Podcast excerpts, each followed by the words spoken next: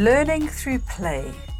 But we're grown adults. That's something we left behind when we finished school. Did we? Should we?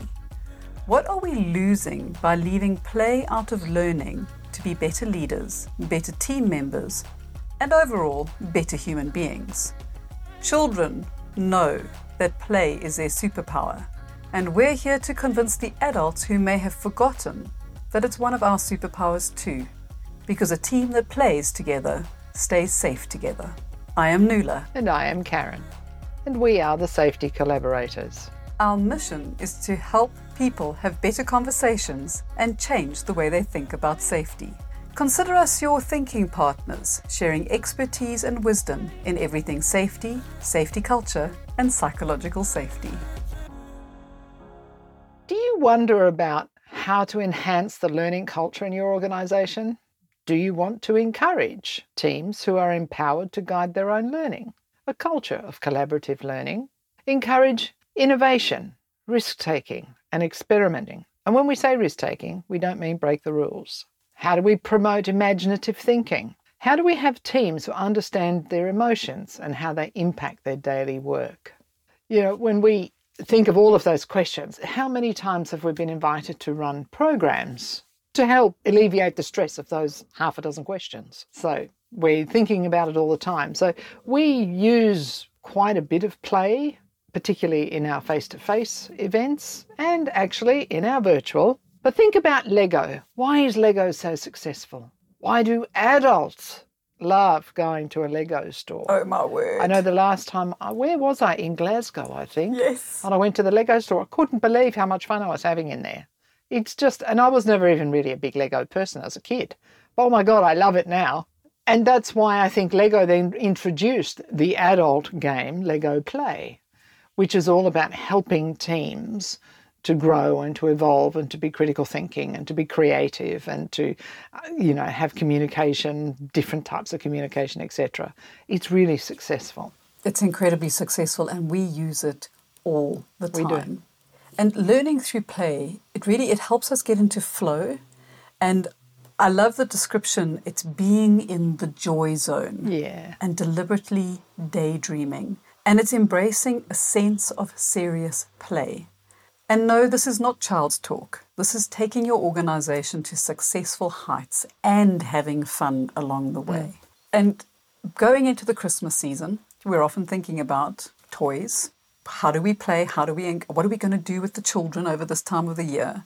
And Karen and I thought, well, let's have a conversation that matters about how teams that play together stay safe together. Mm. And this podcast was inspired a lot by the offshore learning bites that I've been doing. And those are 45 to 90 minute team sessions.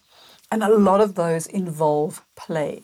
They involve people doing activities together, building puzzles, playing with Lego, trying to figure out solutions to challenging questions and the order that things come together. And so often, what I loved about this is that I would be working with different departments and different crews, and you'd work with one crew for a couple of days, like let's say it's the deck crew, while the drilling crew were focused on some other tasks and what have you. And then you'd go back and you'd focus on the drill crew and you'd leave the deck crew alone or you'd be working with the engine team.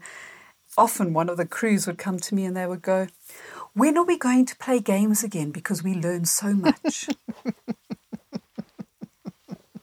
and they do come at that with that question like kids in a candy store. They're like, Yeah, can we do that? Completely. You know? Yeah, we haven't played games for a few days. Are we going to get time to play with you this week?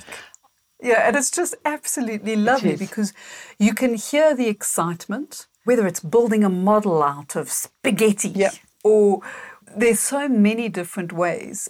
I remember the one day, it was after quite a, a serious learning session around teams and team structure and the five stages of team development. And mm. this one team actually worked through it, but they'd been working quite well together for a while and they worked through it quite quickly. And their supervisor came to me and he said, mm. We were allocated 90 minutes, we still got half an hour. Seeing as we're in the recreation area, can we just play a couple of rounds of Jenga as a team? And I often use Jenga mm-hmm. in team development, mm. but I hadn't used it with this group at all. And they've got these big block Jengas, which are such fun. And I said, absolutely. Mm. I said, go ahead. Mm. And they played three rounds of Jenga. And it included laughter, it included friendly bets, it included them dealing with frustration and having to manage conflict. And the one person who just gave up because he didn't like what would happen if he was going to lose and and the dynamic of how they had to work around that and how that conversation then flowed over into when they were on site mm. because what they were learning was how they reacted to conflict how they reacted when things didn't go their way who took losing really badly who took it as a joke because you know this was all a fun game and how to deal with the emotions that go around that. And those emotions are very, very reflective of what happens on site when things are working well and when they're not. Couldn't agree more. While I was listening to you, I was thinking about what underpins all of that. I mean, a couple of things popped up. It's a nice way of, or a safe way, let me say, in inverted commas, for people to appreciate that we're all different and that we react to things differently. And if they're paying attention, they will see those differences. And as you say, then take it back into, well, hang on a minute, he, might not take it quite that way, or she, doesn't really matter. Right? Mm-hmm. Um, maybe I need to adjust the way I ask a question or adjust the way that I want to get something done. And I think if you're a leader and you appreciate that, then you start to work with people in a different way. But our brains don't actually like to be static. So I think one of the things with play, it needs that shift, that change. We become really immune to our environment very, very quickly. And our brains get bored, they're lazy. Well, they choose path of least resistance. It's more energy efficient. So our brains like to have a little bit of change. And I think the conversation around neuroplasticity comes in here. When we're playing, we're actually rewiring things and we're forced to look for solutions that aren't always obvious. And if we can do that when we're playing, we may feel more able to take that vulnerable risk when we're needing to be very serious and to getting the job done in a safe way. Yeah. So there's so much to learn from, I'm going to say here, playing like a child. That doesn't mean having a tantrum, just means playing. No.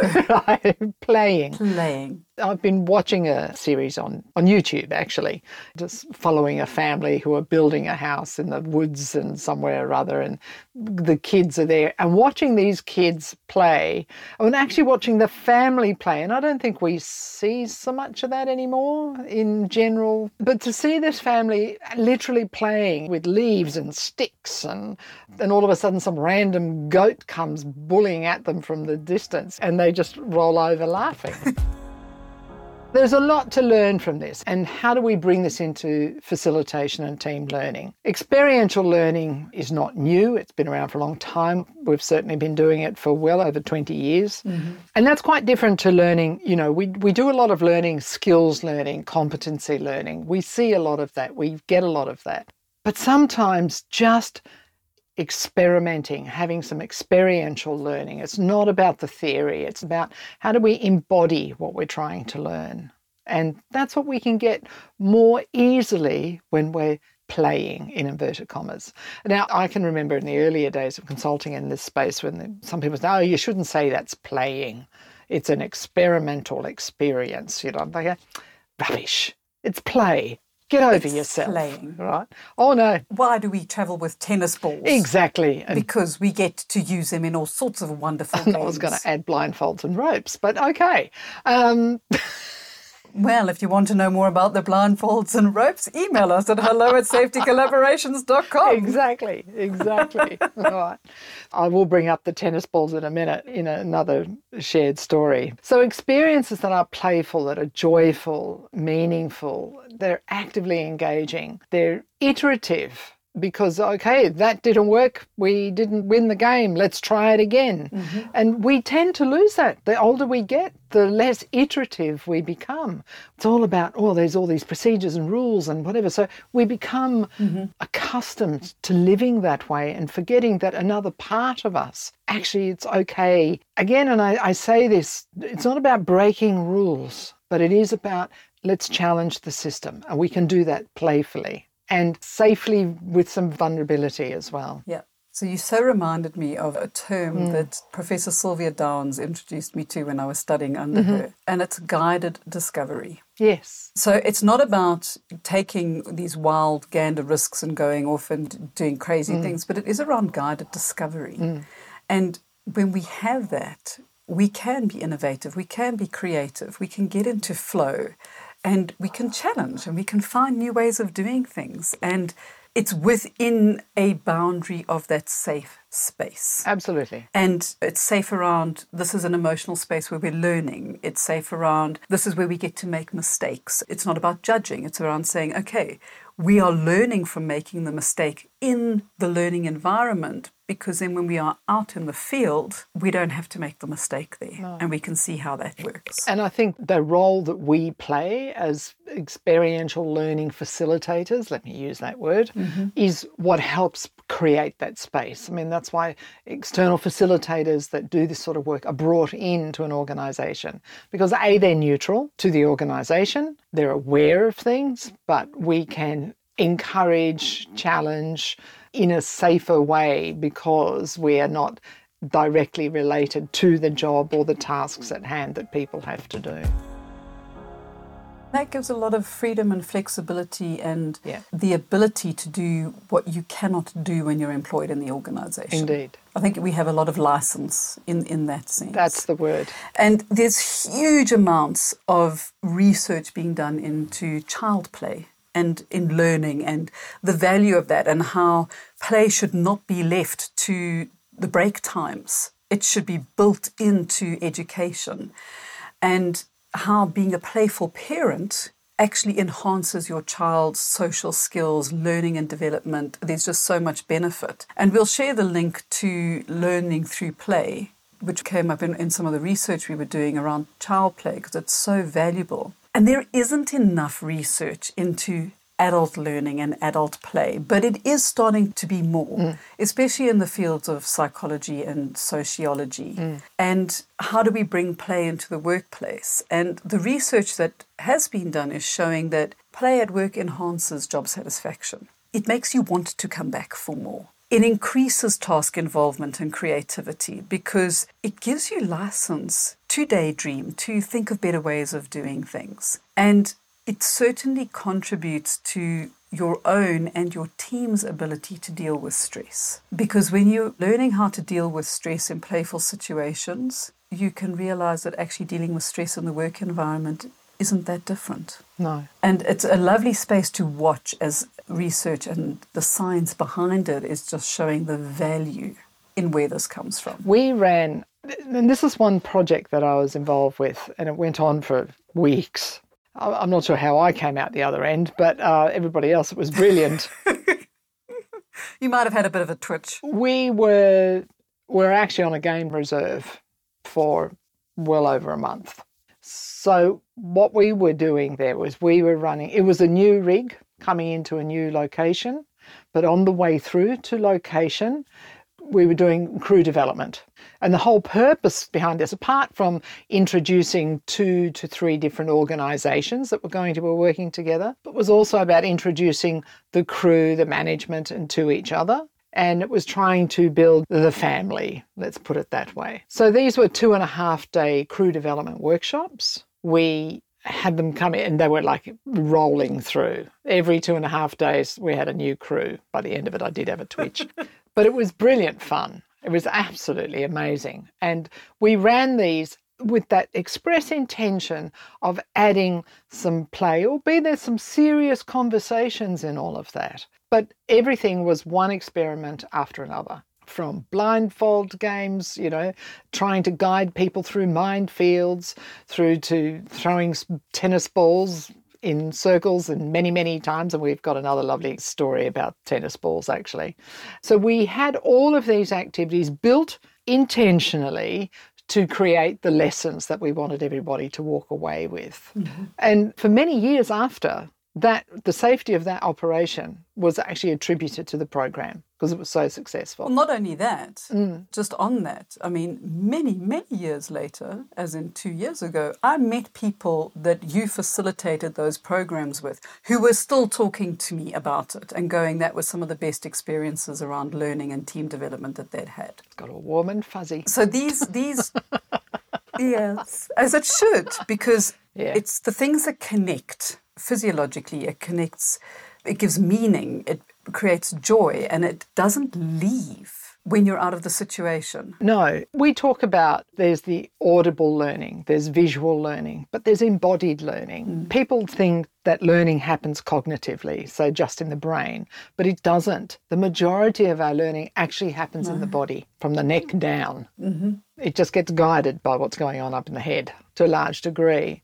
And the benefits of this was, and why was it successful? Is because people were not afraid to stop the job. They weren't afraid to have a conversation because they already knew each other. Yes. They were like, hey, remember when we did that blindfold activity that you were shit at? Well, you know, let's think about that right now. Right? so there was lots of that. So it builds in that inclusion that we're looking for. It sends that sense of belonging mm. long before any challenges are met. Because let's face it, when you're on the job, you've got to meet challenges. Nobody's trying to get rid of them. They will be there. It's part of life. No. But how can we embrace that in a more joyful way, in a learning way? Not every challenge is going to be joyful, but if you can approach it with that mindset, hmm. positive growth, you know, some of those words come to mind, but really I think if you can just approach it with a open, Open. I think that's a better word. It decreases conversational waste hmm. because we're no longer afraid to, we don't pussyfoot around the conversations that we need to have. We've encouraged people to have those conversations and it increases that emotional stability right from the beginning of operations. I mean, if we could get involved with all of that right from the beginning of every operation that was out there, I'm sure lots of operations would be happier ones because otherwise it's a long, slower road to get there. It's a slow burn, and sadly, many people get burnt along the way. They do. They do. You know. Absolutely true. Especially when you think around team psychological safety. Yeah.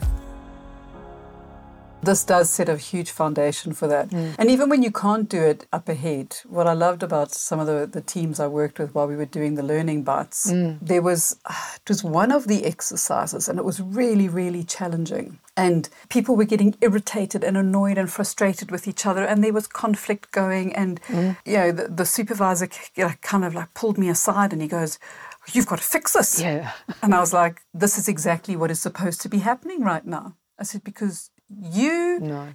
you guys are going to figure it out. I said, my job is not to make this easy. The pain is where it's at. my job is to create situations where you have to deal with difficult, conflict, frustrating situations because then you will see exactly who everyone is in your team and how everyone ticks. Because the honest person comes out, not the person that I was trying to, that I thought you wanted to see. Exactly. And we did that session, and then we did another few during that week. Mm. And towards, it was about a month later when they came back on board. So after they'd gone home for a hitch, and we did a like a where's everybody at? How are you doing? And it was the most beautiful feedback because that supervisor said, he said, remember that session. He said, that's what made us a team.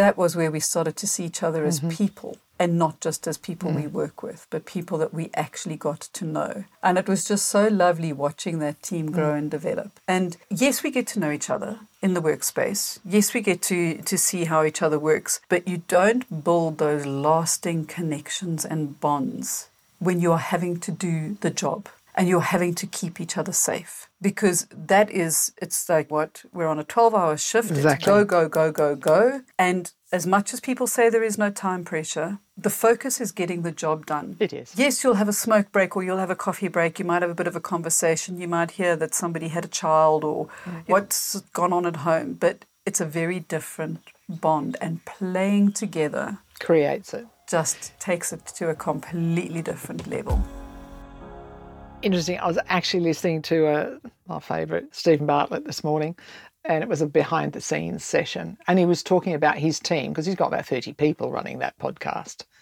And he said, We all work hard, but the real learning and the real team bonding happens outside of the job. So they have intentional days, away days, or half days, or lunches. I mean, we do the same thing because that's when you have the time to just kind of let go, let's play, let's do things, let's be experiential. What do we want to experience together? And it doesn't only enhance our culture of learning, but it gives the foundation of a culture of care. Absolutely. We started this episode talking about it's going into the festive season, the holiday season. For many people, it's a time of giving and receiving of gifts. And if you want to give me Lego or Meccano, any of those, I'm just putting it out there. Like, hello. Okay, we're getting the message. With joy and Loud happiness. and clear. Yep.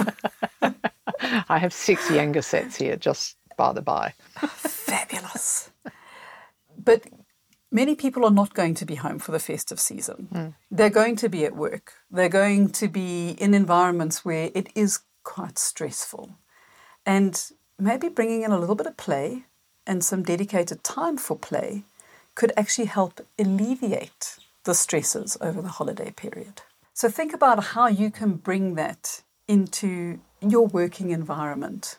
And yes, there is method in our supposed madness to help you and your teams learn together, understand each other, create memories that will help you deal with the challenges or changes that you face at work, enhance your learning and your culture of care, and most importantly, building the foundation of a team that plays together because they will stay safe together.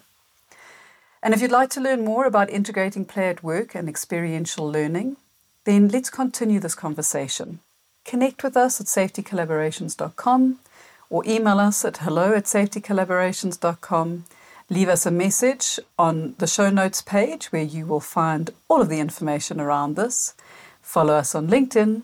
And remember, sharing is caring. Share this podcast with your connections who will get value and including parents who would love to learn how to play. And thank you for joining us. It's always lovely to have conversations that matter. Till next week, stay safe and stay well.